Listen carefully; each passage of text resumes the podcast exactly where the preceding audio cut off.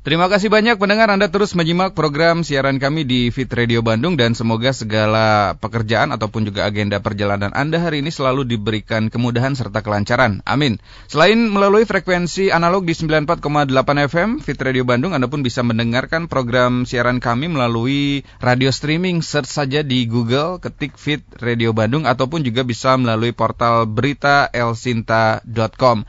Jadi kapan pun dan di mana pun Anda berada, selama masih terkoneksi terkoneksi dengan internet, Anda masih bisa tetap menyimak program siaran kami.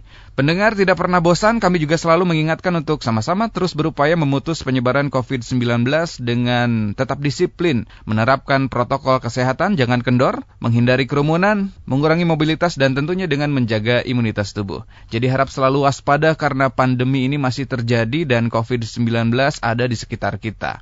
Ya, pendengar program vaksinasi COVID-19 saat ini tengah berjalan atau tepat tepatnya sudah dimulai sejak periode awal tahun ini. Namun di tahap awal ini tidak semua orang bisa mendapatkan vaksin pendengar. Sebelumnya, Perhimpunan Dokter Spesialis Penyakit Dalam Indonesia atau PAPDI memberikan rekomendasi daftar pemberian vaksin COVID-19 produksi Sinovac terhadap orang dengan komorbid atau penyakit penyerta. Bagaimana dengan penderita penyakit kronis yang merupakan kelompok risiko tinggi seperti penyakit jantung? Dan bolehkah penderita jantung ini menerima vaksin COVID-19? Nah untuk membahasnya senang sekali saat ini kita akan temui Dr. Melawati Hasan SPJPK dari Instalasi Pelayanan Jantung Terpadu RSUP Dr. Hasan Sadikin Bandung. Apa kabar dokter sehat? Apa kabar? Baik. Baik. Dengan Tio di sini dokter. Iya. Sudah berkegiatan ya atau memang masih ada agenda di luar kantor, dokter? Sudah, sudah mulai. Sudah mulai. Waduh. Terima iya. kasih banyak sudah mau meluangkan waktu begitu bergabung bersama kami. Dokter, iya, so. ada olahraga favorit, Dok? Ketika di saya, waktu olahraganya. Iya, di waktu ringan-ringan aja. Saya pribadi saya mm -hmm. seneng yoga dan sepedahan aja lah. Oh, baik. Goes ya, Dok ya. Goes-goes begitu ya. lagi in ya. Lagi in, lagi hot banget ini. Ini biasanya ke mana uh, rutenya, Dok? Rutenya sambil hmm. visit ke rumah sakit aja. Oh. Gak yang aneh-aneh. iya iya. Itu bike to work ya? Iya bike to work aja. Bike to work di ya. aja. Oh baik. Terima kasih dokter. Semoga memang ini juga bisa memberikan inspirasi begitu ya terhadap kita semua bahwa sambil beraktivitas, sambil berolahraga begitu dengan bike to work. Terima kasih dokter untuk hari ini sudah bergabung bersama kami dan kita ingin membahas mengenai memang yang sekarang sedang berjalan begitu program vaksinasi yang sedang dilakukan oleh uh, pemerintah. Nah, salah satu yang menjadi perhatian adalah pemberian vaksinasi terhadap pasien atau uh, seseorang dengan komorbid atau dengan penyakit bawaan begitu. Uh, terlebih saat ya. ini lebih khusus adalah penyakit atau penderita penyakit jantung begitu, dokter.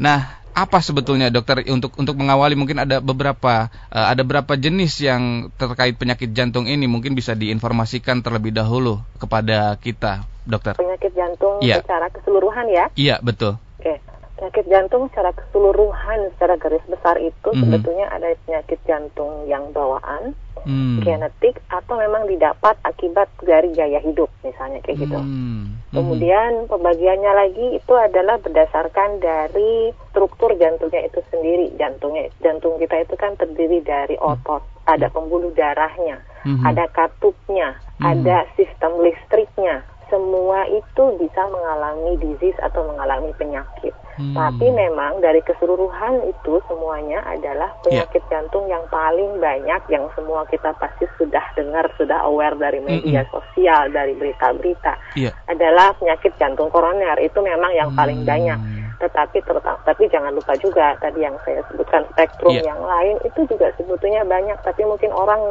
tahu jantung itu jantung koroner hmm. padahal yang lain juga masih banyak hmm. jadi kurang lebih seperti itulah pembagian dari hmm. apa saja sih penyakit yeah. jantung yang disebutkan dengan penyakit jantung itu yeah. yang... Nah, karena itu direkomendasi juga kan hmm. tidak hmm. disebutkan penyakit jantung khusus koroner enggak hmm. tapi secara keseluruhan hmm. gitu hmm. Iya, memang yang lebih. yang populer di masyarakat uh, saat ini koroner begitu ya, dokter ya. Iya, betul. Iya, tadi sempat disebutkan bahwa memang ada yang bawaan begitu, terus betul. ini istilahnya kelainan atau seperti apa dokter yang bawaan ini?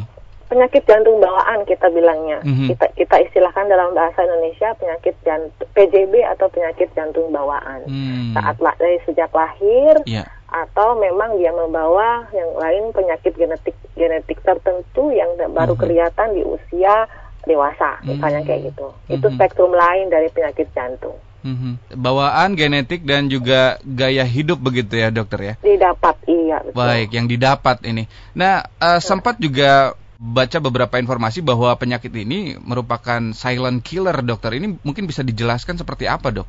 Silent killer itu sebetulnya kenapa? Karena mm-hmm. orang tidak menyadari bahwa mereka mempunyai uh, risiko terhadap penyakit jantung itu sendiri, hmm. mulai dari yang bersifat memang sudah diturunkan secara genetik, iya. kemudian yeah penyakit-penyakit yang dibilang komorbid itu diabetes dia mungkin tidak hmm. tidak sadar dia tidak sadar punya darah tinggi tidak pernah medical check up hmm. hmm, hmm. seperti itu tahu-tahu tahu-tahu gitu hmm.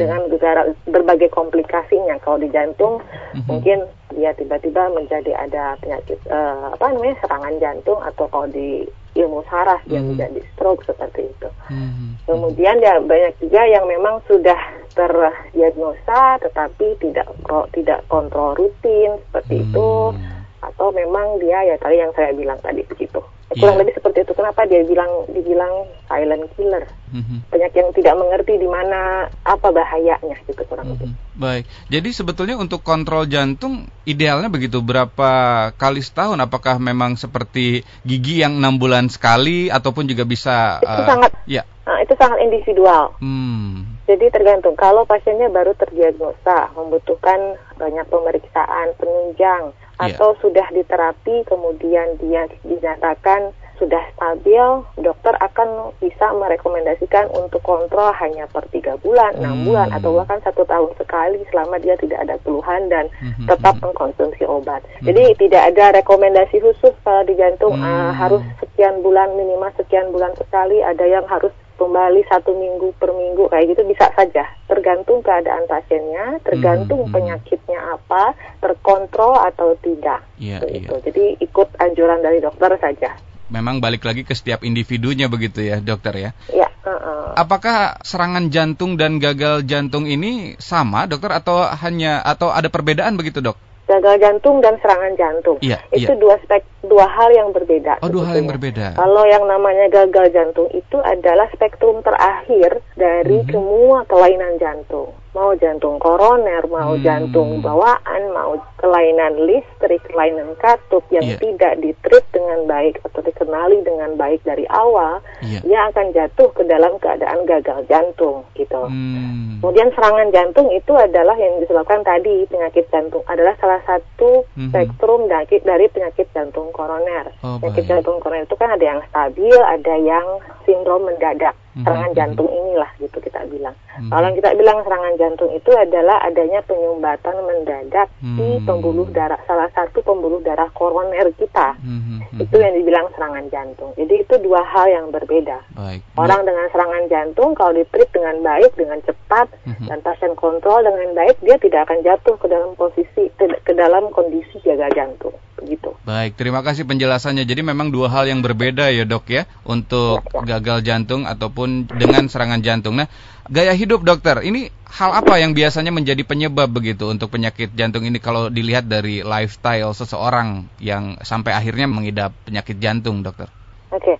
Kalau yang dibilang lifestyle untuk mencegah untuk mencegah penyakit jantung itu ya. rekomendasinya yeah. secara umum uh, adalah untuk penyakit jantung koroner bahwa kita harus sebetulnya lifestyle itu kurang lebih akan sama untuk penyakit degeneratif lain untuk hmm. mencegah penyakit stroke, hmm. ginjal dan yang hal lainnya, ya. hmm. yang hal lain dan penyakit jantung juga. Yeah. Harus olahraga teratur hmm. minimal 3 sampai lima kali per minggu. Hmm. Kemudian makan makanan sehat seperti itu, hmm. kemudian harus medical check up untuk usia di atas 40 tahun laki-laki yeah. terutama hmm. atau perempuan yang sudah mencapai menopause. Mm-hmm. Di situ dia harus periksa apakah dia punya diabetes, apakah dia punya kolesterol, apakah mm-hmm. dia punya hipertensi. Kemudian dikenali ternyata ternyata orang ini uh, individu ini punya genetik atau keturunan orang mm-hmm. tuanya mm-hmm. adalah punya penyakit-penyakit yang tadi. Nah itu mm-hmm. harus dikenali untuk pencegahan. Mm-hmm. Baik. Begitu. Pendengar, untuk Anda yang ingin berkonsultasi langsung bersama Dr. Melawati, silahkan bisa mengirimkan pertanyaan Anda melalui SMS ataupun juga line WhatsApp kami di nomor 0811 2102 948. Kami ulangi nomornya di 0811 2102 948 atau juga bisa mention dan DM kami melalui akun media sosial Twitter Radio Bandung. Baik dokter, saat ini memang program vaksinasi ini sudah sudah dimulai begitu ya dan untuk pelaksanaan vaksinasi tahap 2 ini bagi pekerja publik pun sudah berjalan begitu dokter. Nah, informasi di ini juga yang punya penyakit komorbid juga ini bisa divaksin begitu. Tapi bagaimana dengan seseorang yang mempunyai penyakit atau riwayat jantung ini, Dok? Apakah bisa mendapatkan vaksin atau seperti apa, dokter? Ya, jadi dari rekomendasinya itu memang di situ disebutkan eh, orang-orang uh, dengan penyakit jantung itu hmm. disarankan untuk tidak. Tapi hmm. sebetulnya di situ ada penjabaran lagi yang memang kan kalau namanya uh, himba apa namanya rekomendasi secara umum adalah seperti itu. Tapi yeah. untuk masing-masing penyakit itu dari perhimpunan mengeluarkan himbauan lagi, mengeluarkan perhimbauan, mengeluarkan pedoman lagi mm -hmm. penyakit jantung yang mana yang boleh dan mm. yang sebaiknya ditunda dulu. Mm -hmm. Bukan tidak boleh pada akhirnya ya. Ada yang memang benar-benar tidak boleh, ada yang mm. Bisa kita tunda dulu, kita stabilkan dulu, pada akhirnya nanti dia bisa divaksin gitu. Nah, yang boleh ini yang seperti apa, Dok? Mungkin bisa dijelaskan, Dokter. Nah, yang boleh ini adalah yeah. secara garis besar dari perhimpunan kami itu sudah mm -hmm. mengeluarkan pedoman. Jadi kalau misalnya mempunyai penyakit ini, mm -hmm. penyakit jantung apa pun sebetulnya, mm -hmm. kalau dalam tiga bulan terakhir pasiennya ini tidak mempunyai keluhan uh, mm -hmm. sesak dan hmm. tidak nyaman di dada yang dokter bilang ini adalah diakibatkan karena penyumbatan jantung koroner. Hmm. Karena rasa tidak nyaman itu bisa berbagai macam. Cuman rasa hmm. tidak nyaman yang dimaksud adalah tanya dokter jantungnya ini berhubungan atau tidak dengan penyumbatan jantung koroner. Mm-hmm. Kemudian tidak ada keluhan itu, kemudian tidak ada bengkak kaki, tidak ada sesak nafas dalam waktu tiga bulan ke belakang sejak mm-hmm. saat akan uh, mundur dari saat akan divaksin. Mm-hmm. Itu tidak ada sebetulnya pasien boleh dilakukan vaksinasi. Kemudian saat dilakukan saat di akan divaksin juga mm-hmm. kalau seseorang mempunyai penyakit darah tinggi selama dia terkontrol artinya nanti ada pendobannya kalau tidak salah kurang dari 180 170 mm-hmm. pasien boleh lakukan vaksin. Kalau mhm. masih tinggi, pasien di hold dulu untuk vaksinnya sampai uh, pasien akhirnya terkontrol hipertensinya. Mm-hmm. Jadi sebetulnya boleh untuk hmm. semua penyakit jantung yeah. yang secara garis besar tidak ada tanda-tanda itu. Jadi pasien hmm. sudah hmm. sama dokter dibolehkan, yeah. ibu boleh kontrol enam bulan sekali. Itu secara tidak langsung itu pasien sudah stabil. Hmm. Jadi Baik. boleh beraktivitas dan pasien masih bisa uh, aktivitas harian, aktivitas hari-hari biasa melakukan tidak ada tidak ada pembatasan mm-hmm. uh, fisik karena kelelahan, yeah. nah itu boleh gitu kurang lebih. Baik. Cuman ada memang beberapa yang beberapa penyakit yeah. selain seperti pasien dengan mendapat pengencer darah, pasien hmm. dengan kelainan katup hmm. atau pergantian katup hmm. buatan. Hmm. Nah, itu harus secara selektif tanya langsung ke dokternya hmm. karena itu sangat individual, boleh atau tidak. Mm-hmm. Penyakit-penyakit yang memang tidak terlalu sering, cuma panduannya adalah kurang lebih seperti tadi. Baik, jadi memang ada proses atau tahapan screening dulu di awal begitu ya dokter ya. Jika memang ya. dalam kurun waktu beberapa bulan ke belakang tidak ada keluhan, ini uh. bisa mendapatkan vaksin begitu ya dokter ya. Paling tidak tiga bulan ke belakang begitu ya dokter. Dari rekomendasi yang kita yang dari perhimpunan kami keluarkan ya. seperti itu. Baik.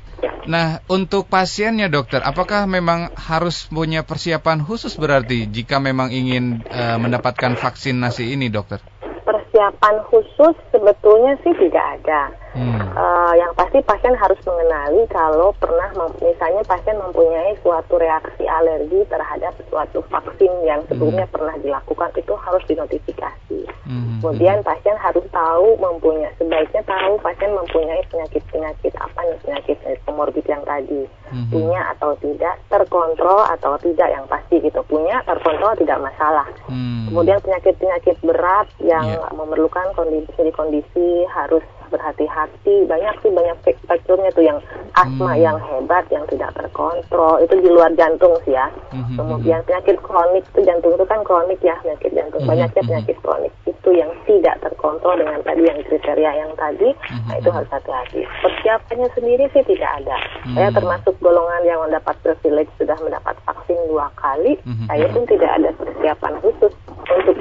Untuk divaksin ya. Dan tidak ada gejala atau kipi yang terjadi begitu dokter setelah mendapatkan vaksin COVID ini dokter? Saya pribadi ya. alhamdulillah enggak. Kalau pegal-pegal saat setelah disuntik sih ya wajar. Ya. Wajar ya, ya dokter ya. Habis goes juga biasanya pegal-pegal ya dok. Baik, dokter sebetulnya apa sih yang dikhawatirkan dokter ketika memang misal begitu ya pasien yang mempunyai komorbid ini diberikan vaksinasi dok dari atau khususnya penyakit uh, jantung ini dokter? Mm-hmm. Jadi kalau tadi kan kita bilang bahwa penyakit jantung yang tidak terkontrol keluhannya mm-hmm. dalam waktu tiga bulan ke belakang, yeah. atau penyakit pasien-pasien yang mendapatkan penyakit darah yeah. ya, mm-hmm. juga harus hati-hati. Hmm. Kemudian kenapa kenapa harus menjadi concern karena kalau yang tidak terkontrol tadi hmm. seperti itu, hmm. Yang kita takutkan adalah yeah. justru akan berbalik menjadi positif, hmm. uh, positif dan mendapat penyakit COVID ini. Hmm. Karena yaitu dia vaksin yang saat ini sedang uh, berjalan itu memang adalah vaksin yang dilemahkan ya. Yeah, yeah. Bukan yang bukan fragmen dari si COVID-nya mm -hmm, itu dari virusnya mm -hmm. itu sendiri. Mm -hmm. Jadi memang harus pasien-pasien yang mempunyai komorbid berat, -hmm. penyakit berat tidak terkontrol, termasuk juga penyakit jantung yang tidak terkontrol, mm -hmm. yaitu memang harus harus hati-hati. Bisa kita tunda yeah. sampai tidak terkontrol, atau memang benar-benar tidak boleh untuk beberapa golongan tertentu. Baik, dokter mohon maaf suaranya agak putus-putus dok. Oh gitu. Iya. Baik, jadi untuk untuk pasien atau seseorang yang mempunyai komorbid ini ya atau penyakit jantung ini yang tidak punya keluhan begitu selama kurun waktu tiga bulan ke belakang ini bisa mendapatkan uh, vaksinasi ya dan apakah memang harus nunggu jadwal atau program dari pemerintah atau sudah bisa dilakukan secara mandiri dokter? Sampai saat ini yeah. vaksin yang ada masih dari program pemerintah. Hmm. Gelombang pertama kan nakes dulu ya, yeah, yeah. dari dari seluruh nakes dan administratif nakes. Yeah. Kemudian nanti ada gelombang kedua di antaranya pegawai publik. Hmm. Saya lupa apa saja, cuma ada kriterianya di gelombang yeah. kedua apa hmm. siapa saja yang mendapat vaksin program vaksin dari pemerintah ini. Hmm. Kalau yang untuk swasta yeah. selain yang lain yang dari pemerintah ini belum belum sampai saat ini belum dibuka perannya. Hmm. Baik, terima kasih dokter sudah ada yang bergabung bersama kita dok ada Bapak Andika di Antapani. Uh, dokter usia saya 32 tahun. Setiap habis bekerja berat, dada sebelah kiri saya suka terasa sakit tapi tidak sesak, dokter. Apakah ini tanda jadi jantung saya bermasalah atau seperti apa? Terima kasih. Oke, terima ya. kasih. Jadi ini usianya 32 tahun iya. laki-laki ya. Iya, betul. Sebetulnya kalau melihat dari karakteristik pasiennya, mm -hmm. individunya usia 32 tahun laki-laki itu tidak menjadi resiko, faktor resiko mm -hmm. untuk penyakit jantung yang koroner. Mm -hmm. Tapi tetap saja memang harus yeah. dilihat per individu. Yang paling utama kalau usia muda itu yeah. apakah punya faktor keturunan, keturunan dari keluarga. Misalnya orang tuanya meninggal mendadak usianya yeah. lebih relatif muda usia 40-an gitu atau kakak adiknya atau paman paman tantenya ada yang juga seperti itu mm -hmm. itu patut untuk dilakukan screening lebih lanjut. Baik. Screening tidak ada tidak ada salahnya, tapi memang harus dilihat. Kita butuh beberapa pemeriksaan penunjang. Kita harus periksa langsung kira-kira tidak nyaman nyeri di dada kirinya yeah. berhubungan atau tidak. Karena komponen dada itu kan ada mm -hmm. ototnya, mm -hmm. ada sendinya. Jadi itu bisa saja seperti dari mm, situ. Baik. Jadi memang ini bisa jadi salah satu tanda begitu ya dok ya sebetulnya ya? Bisa, betul. Baik. Tapi ya kalau melihat usia, Betul. kalau kecenderungan kita bisa bilang lebih rendah. Tetap hmm. harus dianalisa aja lah. Baik, begitu Bapak Andika di Antapani, terima kasih banyak. Dokter ada juga dari 0819 623 sekian sekian. Uh, agak panjang nih dok.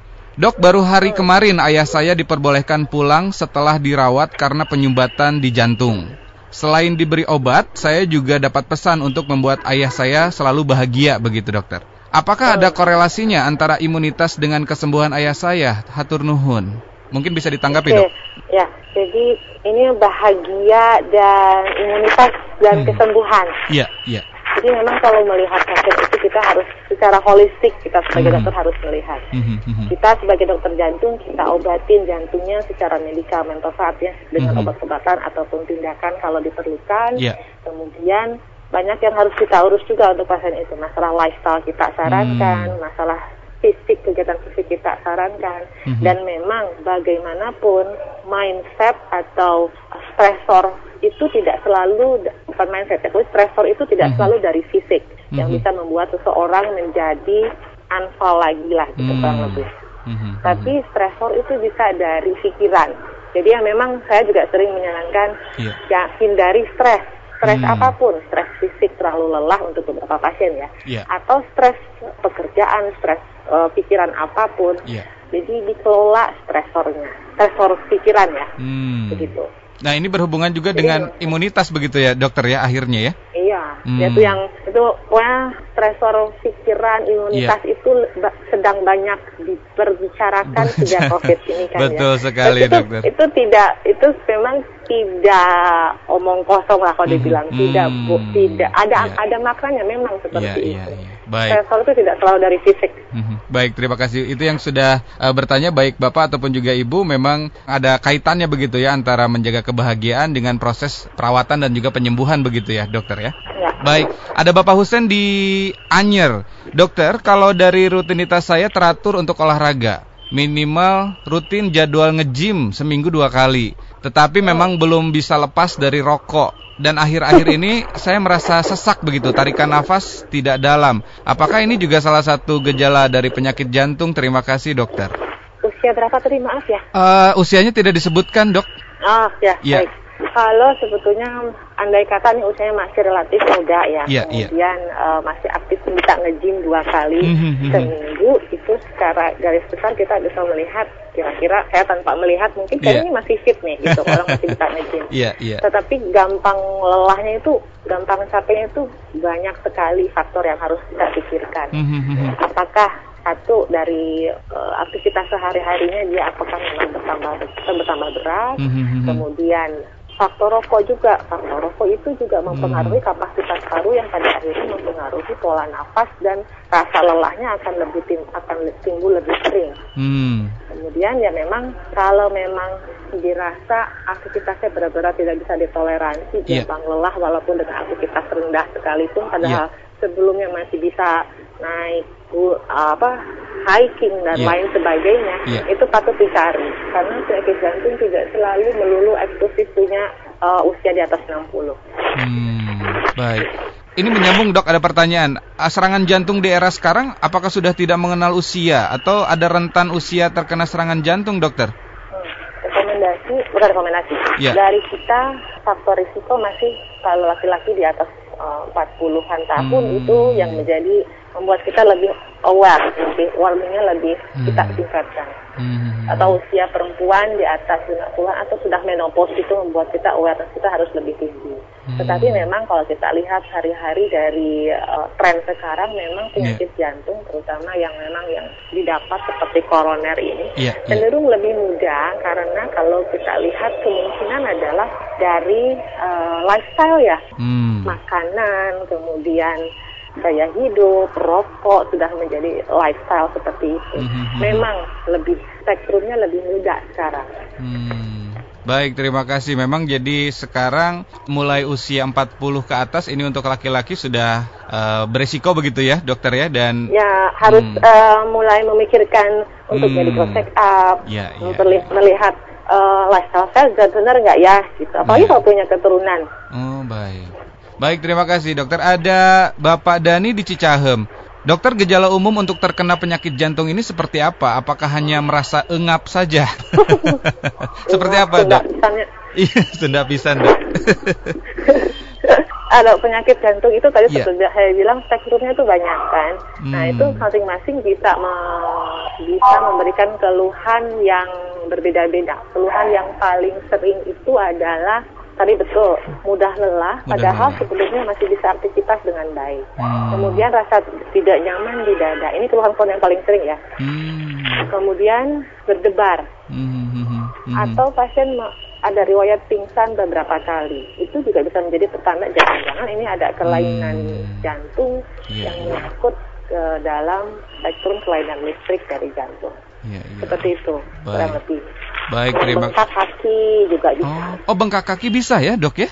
Salah satu ya, belum pasti karena bengkak hmm. kaki itu bisa dari penyakit lain Baik. atau bisa hanya karena varises saja bisa bengkak kaki juga. Baik. Baik dokter, ini ada beberapa masih yang bergabung tapi kami pilihkan satu lagi karena kami juga tidak ingin mengganggu waktunya lebih lama dokter. Ada Ibu Yuli di Ciganitri. Uh, rokok selalu disebut sebagai penyebab serangan jantung dokter. Seberapa persen ya. rokok ini menjadi faktor penyebab penyakit jantung? Karena nenek saya masih merokok dan sehat-sehat saja. Yang katanya merokoknya dari sejak sebelum menikah seperti itu. Mungkin bisa ditanggapi dokter. Kalau persentase sebetulnya tidak ada angka pasti berapa. Oh, Jadi iya, yang iya. dibilang iya faktor risiko penyakit jantung, penyakit jantung dan pembuluh darah, termasuk di sini adalah pembuluh darah itu stroke, kemudian yeah. kelainan dari ginjal atau pembuluh darah yang lain baik di kaki atau di pembuluh darah lain, termasuk mm -hmm. yang di jantung, mm -hmm. itu multifaktor. Rokok adalah salah satu. Mm -hmm. Dan jangan salah, rokok itu tidak hanya resiko penyakit jantung dan pembuluh darah, tapi juga resiko kanker mm. apa pun. Apa pun ya. Iya, baik. Makanya kalau ada yang sering kok yang seperti itu. Ya, saya ya. merokok udah puluhan tahun nggak apa-apa. Mm -hmm. Nggak apa-apa tuh mungkin karena jangan-jangan kalau sudah usia sepuh gitu, mm-hmm. aktivitasnya juga mungkin sudah rendah. Coba kalau aktivitasnya di dipertinggi, pasti saya yakin sudah ada keluhan gampang lelah, desaknya mm masih mungkin sudah ada. Iya iya iya. Jadi Puluhan memang tahun diasapi ya. paru-parunya ya. Mm-hmm. uh, kemampuan fisiknya sebetulnya akan terlihat ketika memang melakukan aktivitas yang di luar biasanya begitu ya dokter ya. Biasanya begitu. Baik. Baik, terima awal. kasih. Terima kasih dokter penjelasannya. Dan dokter, apakah sakit jantung ini bisa sehat kembali normal begitu dokter? Ada yang memang bisa kembali perfectly normal seperti orang sehat. Ada yang memang dikontrol. Artinya mm -hmm. pasien bisa aktivitas seperti biasa lagi, yeah. catatan dengan dia pasien ini harus mengkonsumsi obat rutin. Seringkali ada banyak sekali yang harus seumur hidup. Hmm. Jadi bukan berarti pasien diponis seperti itu ya saya tidak bisa ngapa-ngapain, saya tidak bisa ngapain, tidak selalu.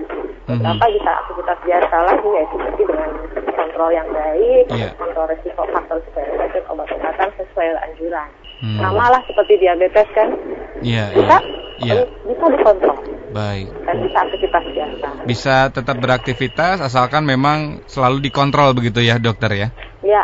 Baik, dokter di Mohon maaf, seperti apa dok? Ya, bukan suatu vonis pasti oh, ya, tidak bisa melakukan aktivitas yang seperti biasa lagi. Hmm, hmm, baik, terima kasih dokter. Nah, di era pandemi seperti saat ini dokter, selain disiplin menerapkan protokol kesehatan yang 3M, apakah ada cara khusus yang bisa dilakukan oleh seseorang pengidap penyakit jantung ini untuk senantiasa menjaga dirinya dari terpapar COVID-19, dokter? Hmm, sebetulnya 3M ini mm -hmm. berlaku untuk semua. Kalau khusus untuk penyakit penyakit jantung, yeah. tambahannya adalah satu pasiennya harus mengetahui dengan betul penyakit jantungnya itu apa, mm -hmm. terkontrol atau tidak, mm -hmm. secara konsultasi ke dokternya masing-masing, dan selalu memenuhi anjuran dari dokternya untuk tetap terkontrol gitu. Hmm. Karena, oleh karena itu pasien jantung yang terkontrol boleh vaksin loh. Hmm. Jadi artinya yeah. resikonya tidak jauh berbeda dengan orang yang tidak mempunyai komorbid komorbid hmm. penyakit jantung. Iya, iya. Baik, jadi memang yang terkontrol dan tidak mempunyai keluhan meskipun punya riwayat penyakit jantung bisa menerima vaksin ya dok ya?